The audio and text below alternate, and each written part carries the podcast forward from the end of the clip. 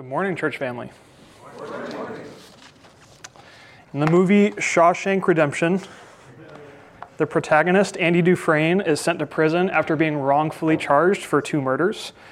And the movie tells an amazing story about the relationships that he builds in prison and how he makes himself useful to the warden and to others.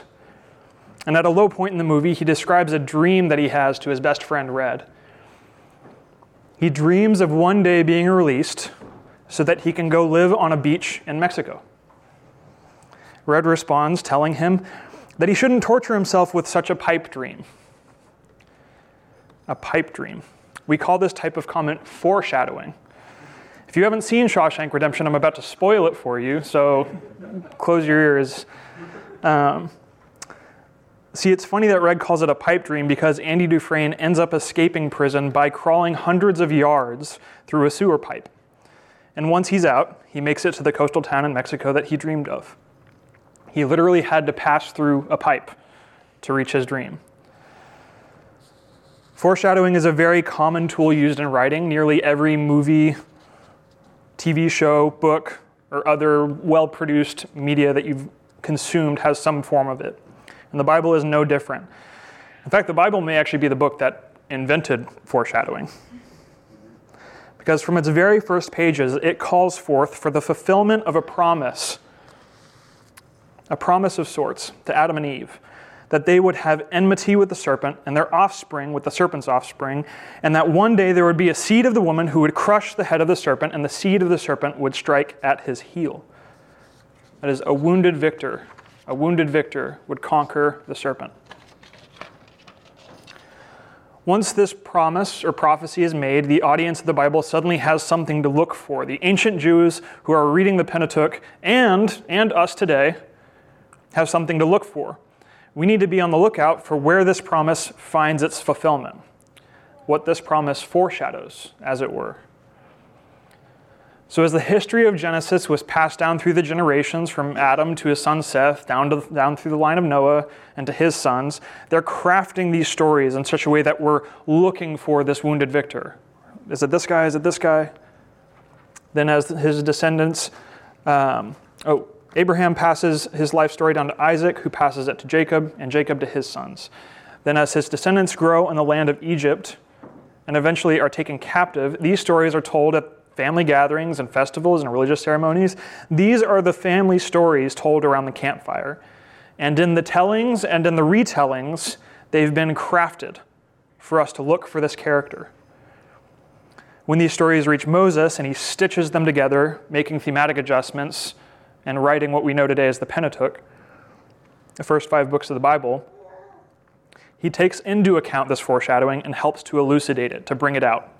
He recognizes the intent of the story bearers that came before him and brings it out while still being faithful to the true history of Genesis.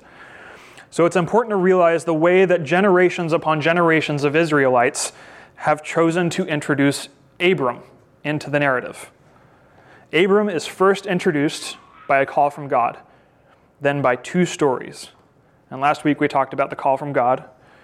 And this week we'll look at the two stories that the Israelites choose to introduce Abram with. So if you'll open your Bibles to Genesis 12, we'll dive into the text. Now remember, as an audience, we're supposed to be looking for the fulfillment of a promise of the seed of the woman, the wounded victor. We have a remarkable call given to this guy, Abram.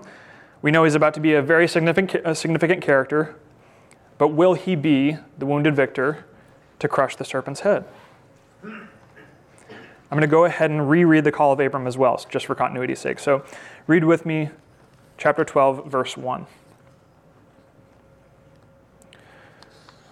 Now the Lord said to Abram, Go from your country and your kindred and your father's house to the land that I will show you. And I will make of you a great nation, and I will bless you and make your name great, so that you will be a blessing. I will bless those who bless you, and him who dishonors you I will curse and in you all the families of the earth shall be blessed. So Abram went as the Lord had told him, and Lot went with him. Abram was 75 years old when he departed from Haran. And Abram took, his, uh, took Sarai, his wife, and Lot, his brother's son, and all their possessions that they had gathered, and the people that had acquired that they had acquired in Haran, and they set out to go to the land of Canaan. When they came to the land of Canaan, Abram passed through the land to the place at Shechem, to the oak of Moreh. At that time the Canaanites were in the land. Then the Lord appeared to Abram and said, To your offspring I will give this land. So he built there an altar to the Lord who had appeared to him. From there he moved to the hill country on the east of Bethel and pitched his tent, with Bethel on the west and Ai on the east. And there he built an altar to the Lord and called upon the name of the Lord. And Abram journeyed on, still going toward the Negeb. All right, we have a bit of a travel log here, but overall, this is, this is great. This is great news. This is a promising first story for Abram. Verse 4 kicks us off with great news. So Abram went. He went as the Lord had told him. This is such good news. It bodes very well for Abram because remember last week we talked about how high the cost of this command was.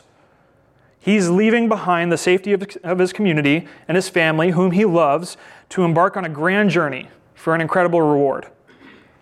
Had he not taken this step, we would not know of Abram. He would not be one of the most influential people that ever lived. So he listens to God, steps out in faith, not knowing where he's going. He trusts that God is going to lead him to the land and fulfill every promise he's made. We do get this phrase at the end of that sentence, though, and Lot went with him. Hmm. I wonder what that means for Abram.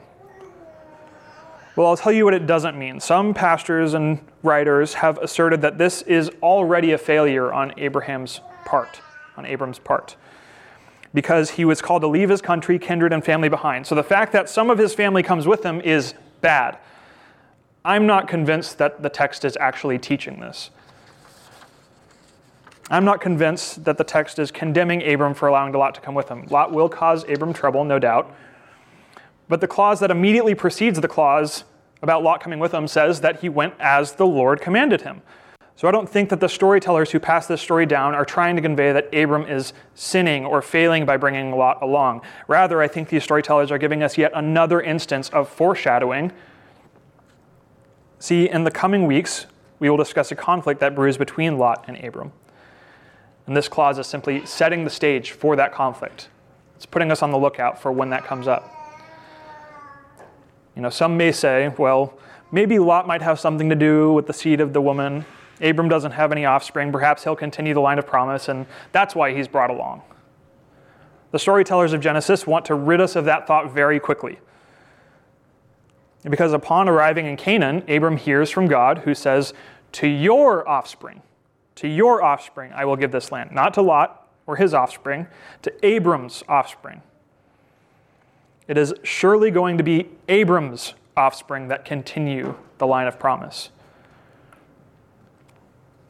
Also, let's not miss the fact that God has already, already begun to fulfill his promises here. Back in verse 1, God says, Go from your country and your kindred and your father's house to the land that I will show you. What has he just done? He has just showed Abram the land. God has already begun to fulfill his promises to Abram. So, in response, what does Abram do? Verse 7. So he built there an altar to the Lord who had appeared to him. Altar building is a practice that we will see the patriarchs perform time and time again. They do this all over the place, and it is a key part of their worship of God. So Abram sees that the, that the promise has been kept, and he turns and worships God for it. Again, this bodes very well for Abram. He's shaping up to be someone that might actually conquer the seed of the serpent. This is also instructive for us. What should we do in response to God's fulfilled promises? Rejoice. Rejoice. We worship Him. We praise Him. God has made promises to us too, and we see that His character in Scripture is to always be faithful to them. God has promised salvation to all those who believe in his Son, Romans 1 16 through 17. God has promised that all things work, will work out for the good of his children and for his glory, Romans 8 28. God has promised a new life in Christ, 2 Corinthians 5 17. Do, you, do any of you ever wish that you could have a do over, that you could start over try something again, try fresh again? You've been given new life in Christ. And this isn't just new life at the point of your salvation, however long ago that was. It's new life right now, right now. God promises peace for us when we pray, Philippians 4 6 and 7. Jesus promises abundant life for those who follow him, John 10 10. And he also promised that he will return for us, John 14 2 and 3. These are some incredible promises that have been made to us. So, what do we do in response? We worship. We turn and worship. We ascribe God the glory due his name. We respond to his revelation of himself in a way that exalts him. We worship as Abram did. Some of these promises may not be fulfilled in our lifetime, but Scripture has revealed to us that the character of God is such that these promises are not mere potential, they're facts about the future. Like we know actual things that will happen in the future. No one else can claim that, accurately claim it anyway. God will not fail to keep any of his promises to you. So worship, worship. Now, before we move on to the next section, we have a bit more foreshadowing to look at, specifically in the geography outlined here. See the locations Shechem, between Bethel and Ai and the Negeb are the same three locations visited by Jacob when he returns from Haran. These three sites are also occupied in the account of the conquest of the land under Joshua. So Abram's descendants will be treading and retreading this land that he's just passed through in these verses. Here's a quote from the Encyclopedia Biblica to draw this out a bit more. These parallels show clearly the method of demonstrating that the deeds of the fathers in former times prefigure those of their descendants in the present. Its intention is to show what happened to Abraham also happened to Jacob, and then also to their descendants. This is to show that the conquest of their land had already been accomplished in a symbolic way in the times of their fathers, demonstrated by the means of their building their altars and purchasing property. Thus, it shows that in the deed of the fathers there is a source of trust. Trust that the Lord has cared for them from the very start, and that he will remain trustworthy in the days of the descendants of the fathers later on. Another piece of evidence that God is still trustworthy. I think this is I think this kind of thing also makes it clearer to us that the Bible is meant to be read typologically. It is meant to be read in such a way that we see patterns form in stories that call forth to something greater. The Hebrew audience knew this, and so they've been looking for that wounded victor. And right now, Abram seems like a great candidate.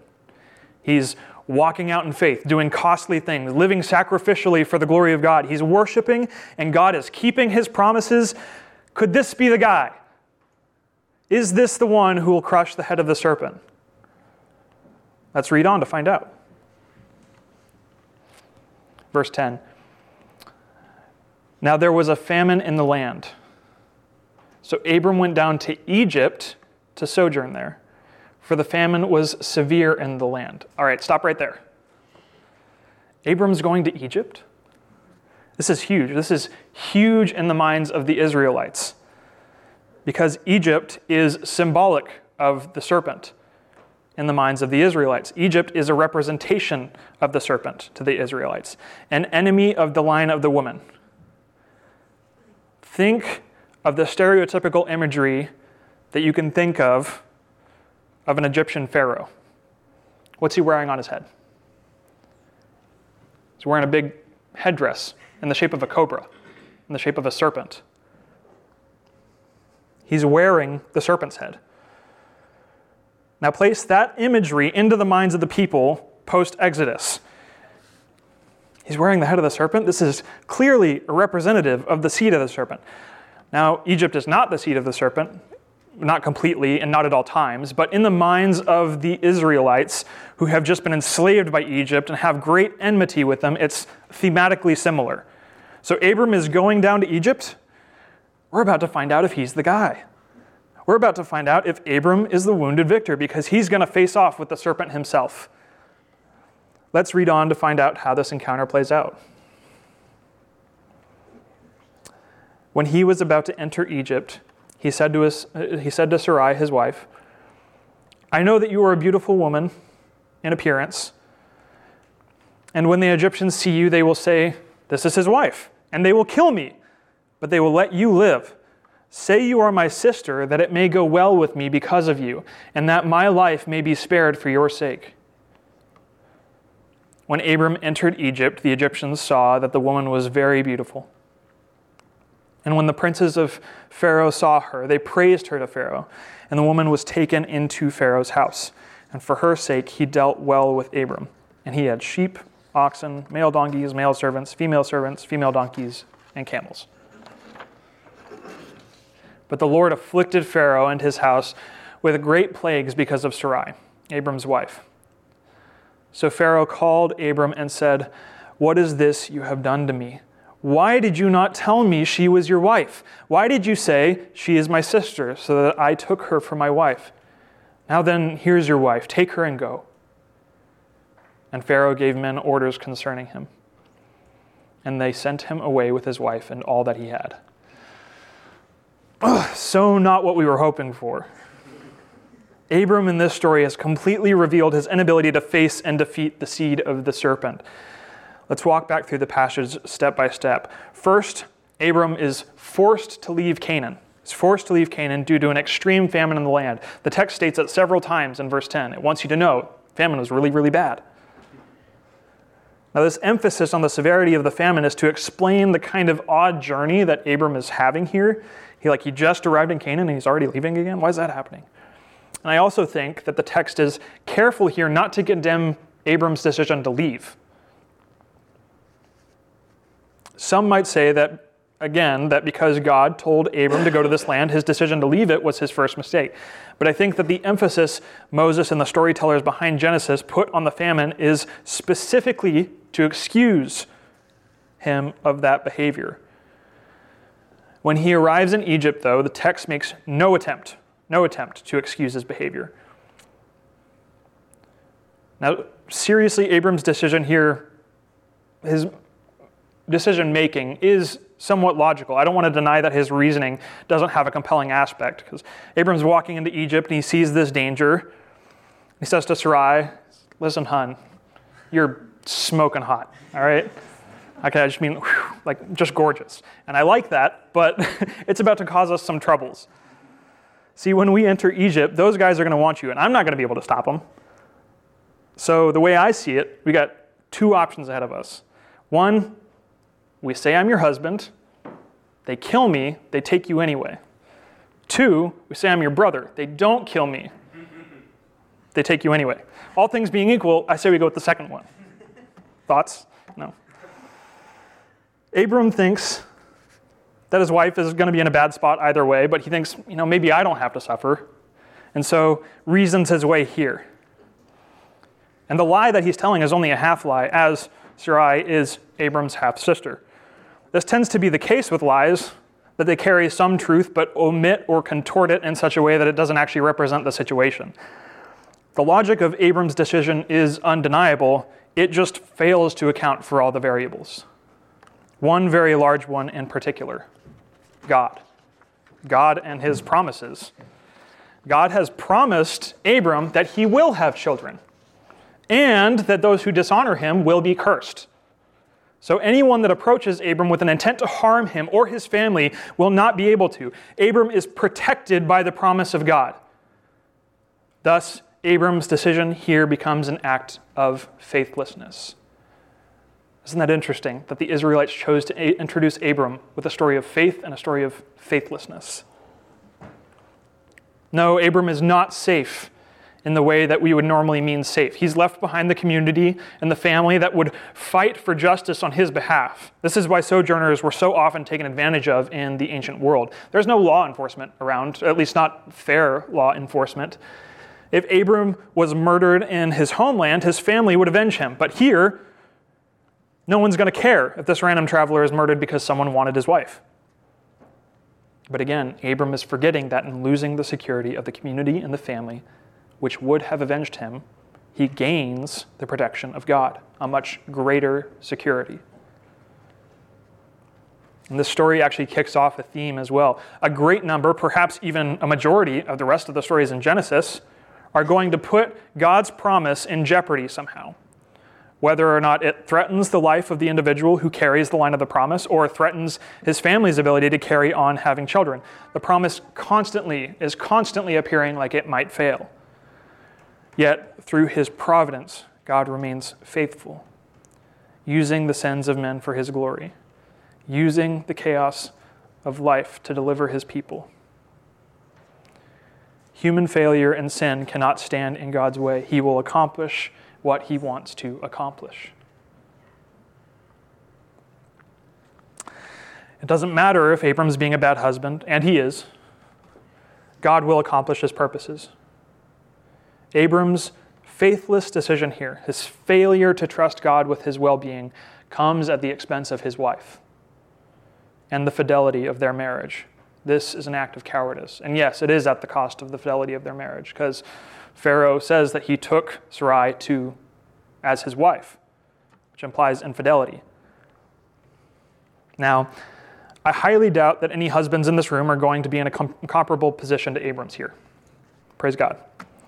We live in a very different time. But just keep in mind that one of your main roles as a husband is protector. Your wife is a precious gift to you to be, to be guarded with your life. And yes, even at the expense of your life. Single men of the church, guard your sisters in Christ from those who might seek to do them harm too. You guys don't get out of this just because you're not married. Our world is structured in such a way that when evil and brutality are done, women and children often take the brunt of it. So, men of the church, single and married, young and old, be looking for how you can alleviate the evil and brutality done to women. Act with courage and not cowardice. Don't give your sisters and your wives over to the whims of those who want to denigrate them. And one of the main areas, one of the main areas that this arises is in the area of sex women definitely take the brunt of harm that comes out of uh, sexual evil in the world.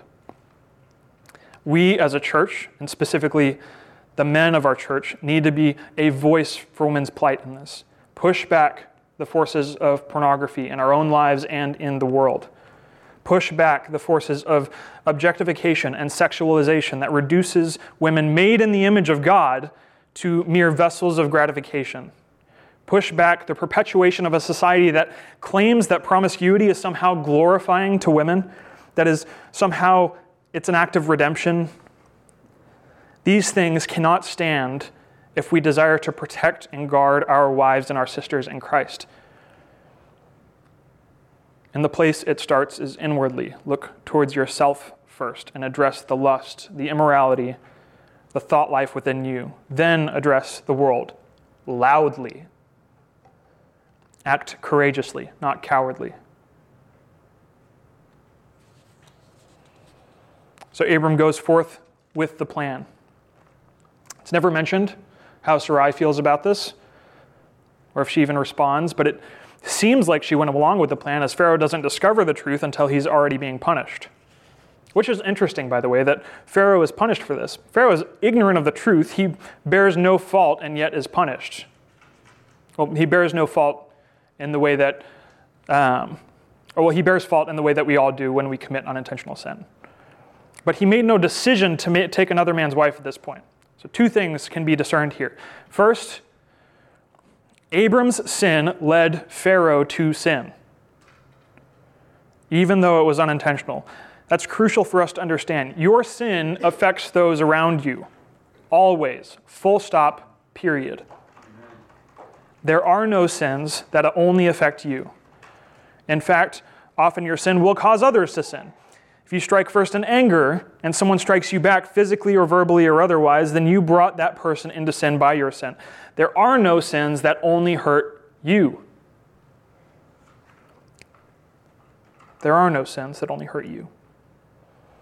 So repent for the sake of those you love and for the glory of God. God has bestowed power upon you through his Spirit to put sin to death. So do it. Put sin to death for the sake of those you love and the glory of God. The second thing this text shows us is that God is very, very serious about keeping his promise to Abram. He punishes the Pharaoh with great plagues because he unintentionally dishonored Abram. This is meant to be a show of force to individuals who might want to harm Abram or Israel, but it's also a show of force to Abram himself. Because Abram had forgotten God's protection when he walked into Egypt. He forgot that those who seek to dishonor him would be cursed. So he acted faithlessly. And in his faithlessness, God reminds him of the promise. He shows him, hey, you could have and should have been honest about Sarai for her sake. I would have protected you. I would have spurned away any who sought to do you harm for her sake. It's a reminder to Abram. God, instead of punishing Abram, reminds him of his faithfulness. Humorously, Pharaoh is actually the one who ends up rebuking Abram. When his house is afflicted on account of Sarai, the representation of the serpent in this passage calls Abram to him and says, What is this you have done to me? Why did you not tell me that she was your wife? Why did you say she's my sister so that I took her for my wife? Now then, here's your wife, take her and go. And Pharaoh sends Abram on his way with all that he had collected in Egypt. He didn't seize any of his property, didn't punish Abraham for his lying. He rebukes him and tells him to leave. Pharaoh fears the wrath of God here and rightfully so. If he continued to punish Abram for his wrongdoing, who knows what God would have done to Pharaoh? This also follows the pattern of the person who blesses Abram will be blessed that we saw from last week. Pharaoh sends Abram out, and Egypt does quite well for the next several hundred years. The whole story should be ringing your foreshadowing bell, by the way. This journey that Abram goes on to Egypt mirrors that of Israel's at the end of Genesis and the beginning of Exodus. The Israelites, Jacob and his sons, fled from Canaan due to an intense famine. They arrived in Egypt and became powerful there. The Pharaoh dishonors them by, ma- by taking them as slaves. The Pharaoh is then struck with numerous plagues, and so he kicks out the Israelites with more material wealth than they had before. It's like a mirror image of what's going to happen in Exodus.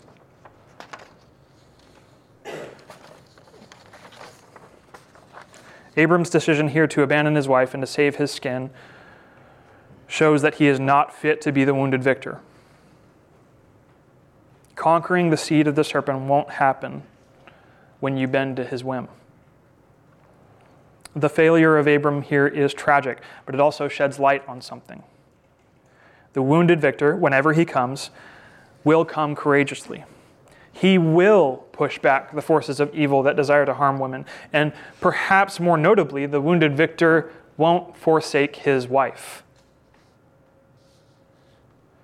So we know that the fulfillment of the promise in Genesis 3:15, this wounded victor comes in the person of Jesus Christ the person who is fully God and fully man. He was born to a virgin and lived a perfect life, fully rebuffing the practices of the serpent. He was crucified, killed, and buried to pay, for the, pri- pay the price for our sin. He was the substitute for the punishment we deserved. On the third day of his death, he rose again in power, and he will come again to fully destroy evil. This, this is our wounded victor. This is the guy that we've been waiting for. And He's made us promises that we talked about earlier in our study. He's promised abundant life for all those who follow Him, John 10 10. He's promised eternal salvation for all those who believe in Him, Romans 1 16 and 17. If you will put your faith in Jesus Christ as your only hope in life and death, all these promises will be yours. And the beautiful thing about this wounded victor is that he will not forsake his bride. Throughout the whole of the New Testament, the imagery of the bride of Christ is used with reference to the church. You, church, are the bride that Christ will not forsake. He will not forsake you. At the expense of his own well being, Christ guarded and protected you. At the expense of his own well being to the point of death, he did not give you up. He laid down his life when Abram didn't. He will not forsake you in the future, as Abram will do again to Sarai. Christ is the truer and better Abram. He answered the call of God to leave the comfort of his home. He did not count equality with God something to be grasped, but instead gave it up for us. He went out to create a new people of God. Christ is the greater Abram. He is the wounded victor that we need. All glory be to him. Let's pray.